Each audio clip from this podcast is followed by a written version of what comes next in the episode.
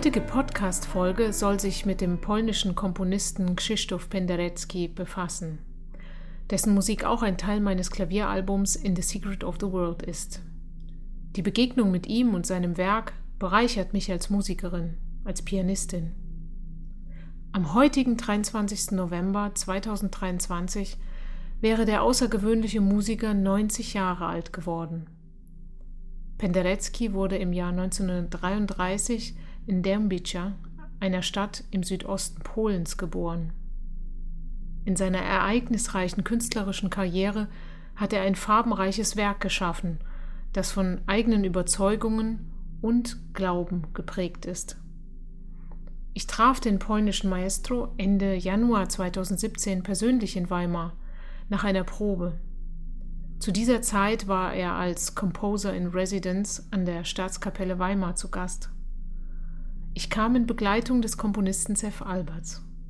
Es war noch kalt draußen, aber Penderecki und seine liebevolle Frau und künstlerische Assistentin Elżbieta empfingen uns mit großer Herzlichkeit.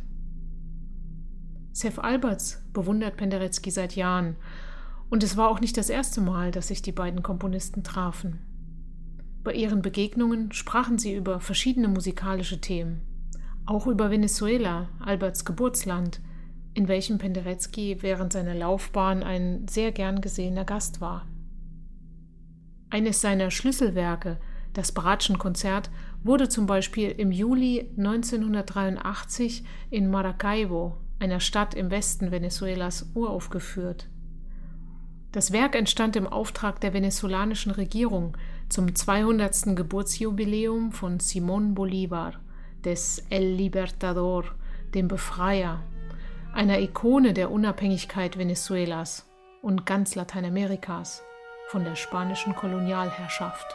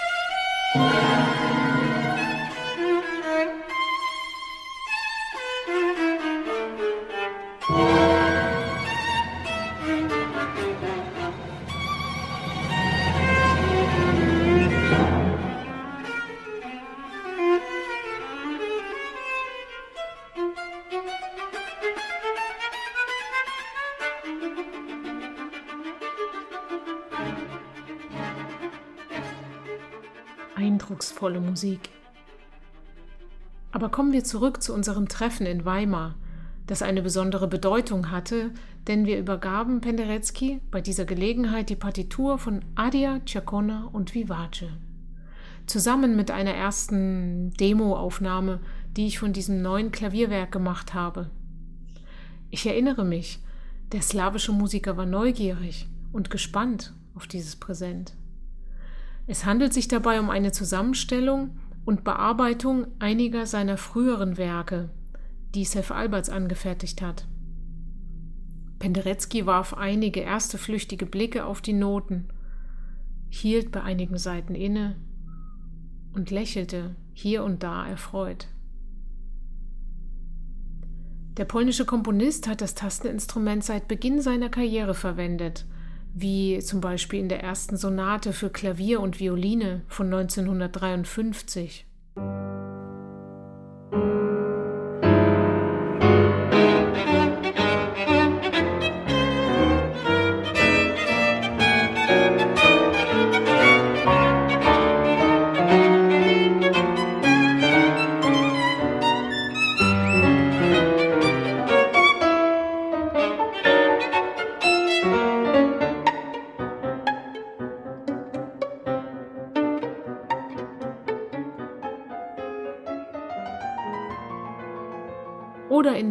25-taktigen Stück Misterioso für Flöte und Klavier von 1954.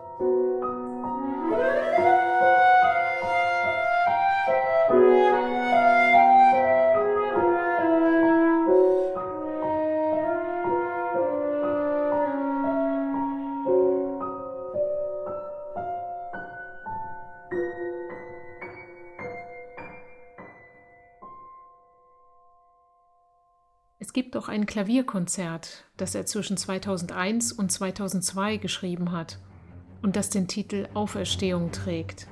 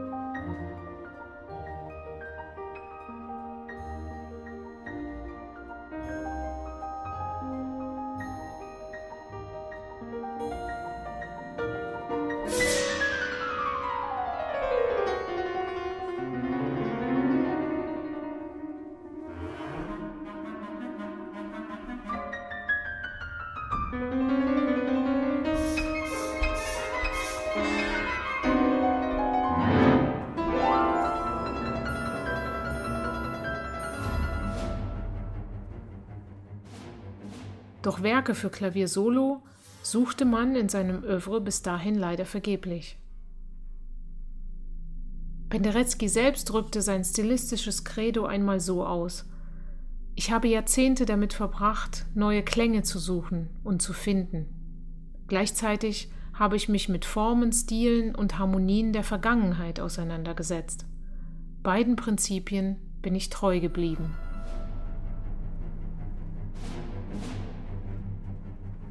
Aber die Tatsache, dass Penderecki keine Werke für Soloklavier erschuf, stellte eine Lücke dar. Es wurde zu einer künstlerischen Herausforderung, und so entwickelte Sef Alberts die Idee, diese Lücke mit einem kompositorischen Beitrag zu füllen. Zum einen wird damit das pianistische Repertoire mit Musik dieser zentralen Figur der zeitgenössischen Musik bereichert. Gleichzeitig entsteht eine neue Perspektive auf die schöpferische Welt Pendereckis. Adia Chacona und Vivace ist nun die einzige Solo-Klaviermusik in seinem Katalog. Von Anfang an gefiel ihm die Idee dieses Zyklus, der Einblicke in verschiedene Facetten seines Schaffens zulässt. Er zeigte außerdem Begeisterung für die Auswahl der Werke, die durch ein verwandtes Fünftonmotiv einen gemeinsamen strukturellen Rahmen haben.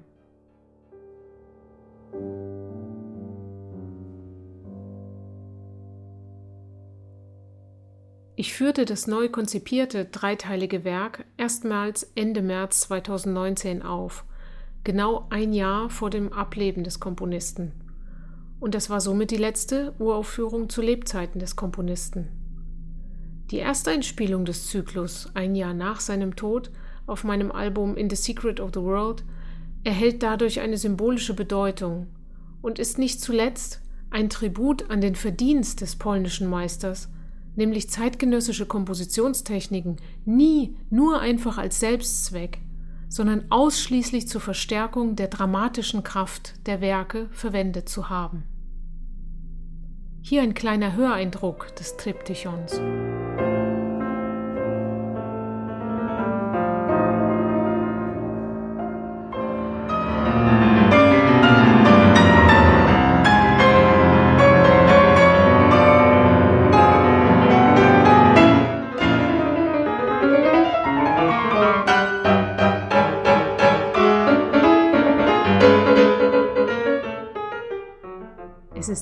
Eindrucksvolle Klaviermusik entstanden, sehr angemessen, pianistisch umgesetzt.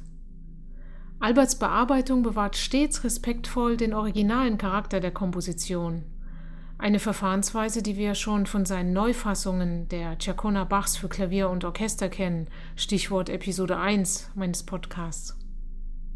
Auch Sefs Bearbeitung von Schumanns Kinderszenen für Gitarrenquartett oder Mendelssohns Lieder ohne Worte für Gitarre mit Streichern sind von dieser wichtigen Idee getragen.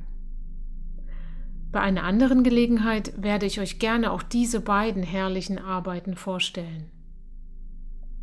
Die Anpassung von Pendereckis Musik an das Instrument Klavier mit all seinen Möglichkeiten lässt dennoch eine Neukomposition zum Vorschein kommen, die weit über eine reine Transkription hinausgeht.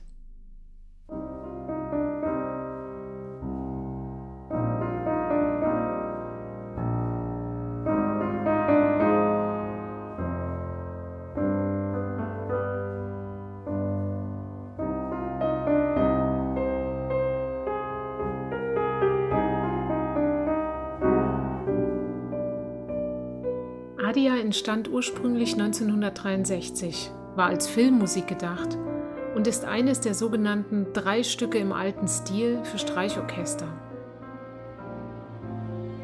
Die Wiederholung ist in der Bearbeitung ausgeschrieben und beinhaltet da leichte Veränderungen wie Oktavierungen und Ornamente, die auch im pianistischen Sinne angepasst sind. Das Stück ist von einer sakralen Stimmung geprägt die durch den langsamen, schreitenden Puls ausgelöst wird und bildet so den Ausgangspunkt zu einer Art klanglichen Reise vom sublim Himmlischen zum irdisch Profanen.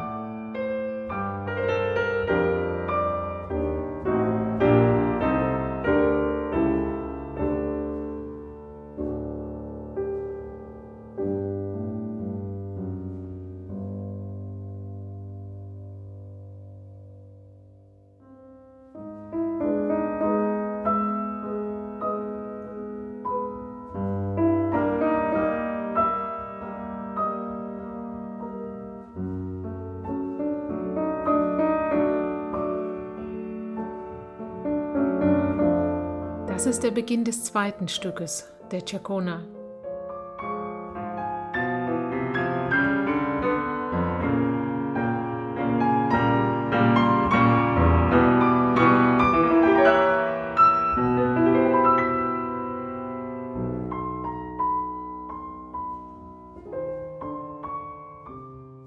Der Puls der Aria wird wieder aufgenommen.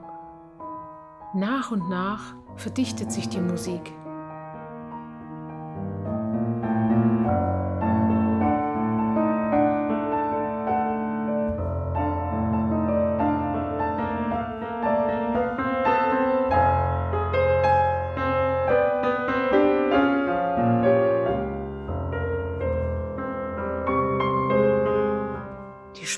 Erhöht sich und geht ins Tänzerische über.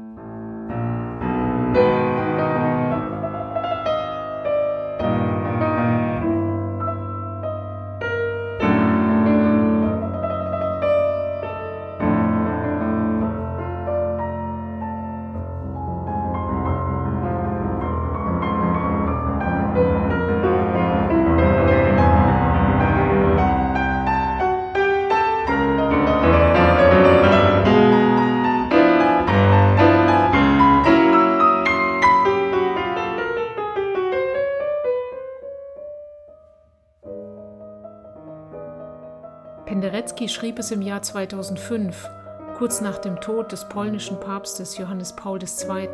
und ist diesem gewidmet. Es wurde Teil des polnischen Requiems, an dem er in verschiedenen Zeiten 1984, 1993 und 2005 arbeitete.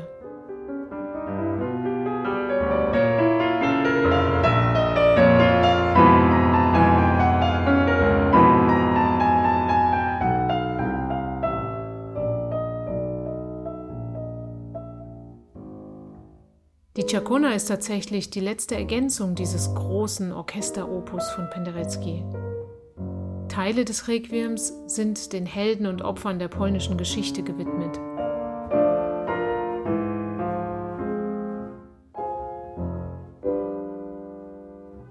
Die Entscheidungen bei der Bearbeitung für Klavier basieren nicht nur auf der Originalversion für Streichorchester,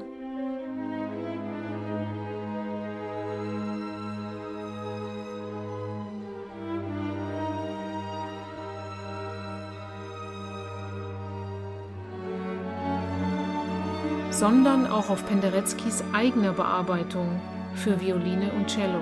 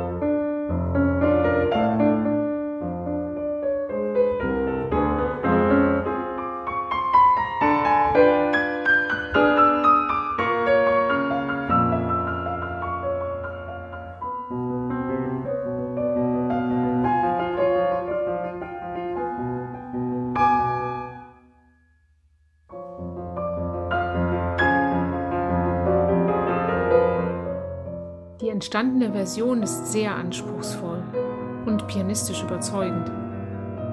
Faszinierend ist die Dichte des Satzes. Es erinnert mich mit seiner unheilvollen Vision zum Beispiel an den Charakter einer Brahms-Rhapsodie.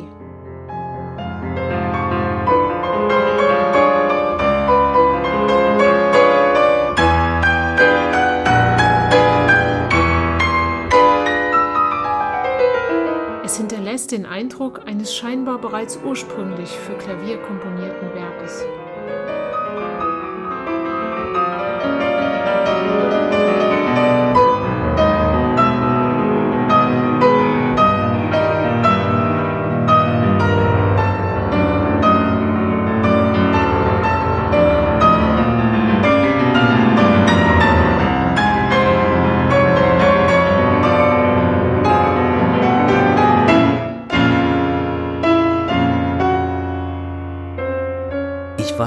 Interessiert, die ausgewählten Stücke in einen dramaturgischen Kontext zu erstellen. Dabei war es meine Intention, keine bloße Transkription anzufertigen, sondern sie in originale pianistische Werke zu verwandeln. Eine reine Übertragung wäre den Originalstücken nicht gerecht geworden, hätte den Gesamtklang irgendwie verwässert. Kompositorische Zusätze wurden notwendig, die aus einem tiefen Verständnis für das Werk resultierten.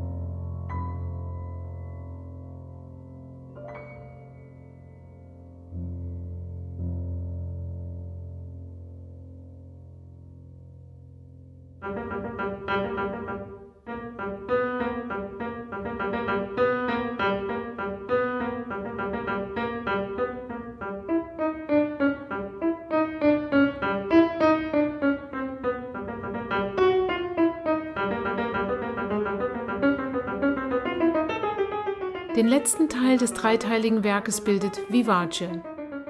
In der Art eines Schostakowitsch-Streichquartettsatzes bricht die Stimmung der Ciaccone auf in einen sarkastischen Tanz, einen mephistophelischen Walzer, der den Zuhörer in Atem hält. Ursprünglich hat Penderecki das Werk 1990-91 für Streichtrio komponiert.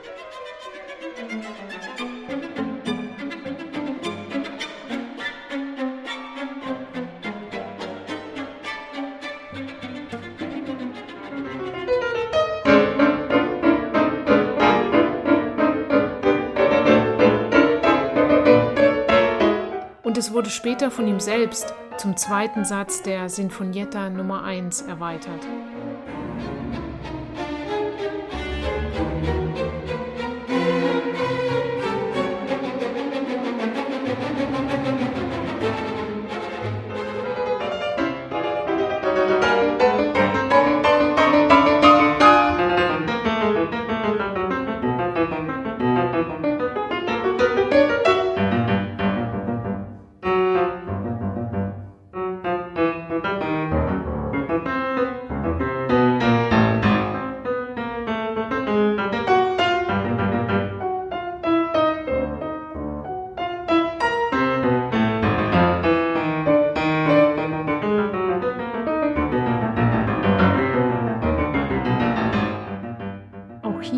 Ist der dichte, hochvirtuose Satz sehr praktisch pianistisch angelegt. Die dichten Akkordfolgen und polyphonen Melodieketten nutzen die ganze Bandbreite der Tastatur und gehen an die Grenzen manueller Möglichkeiten.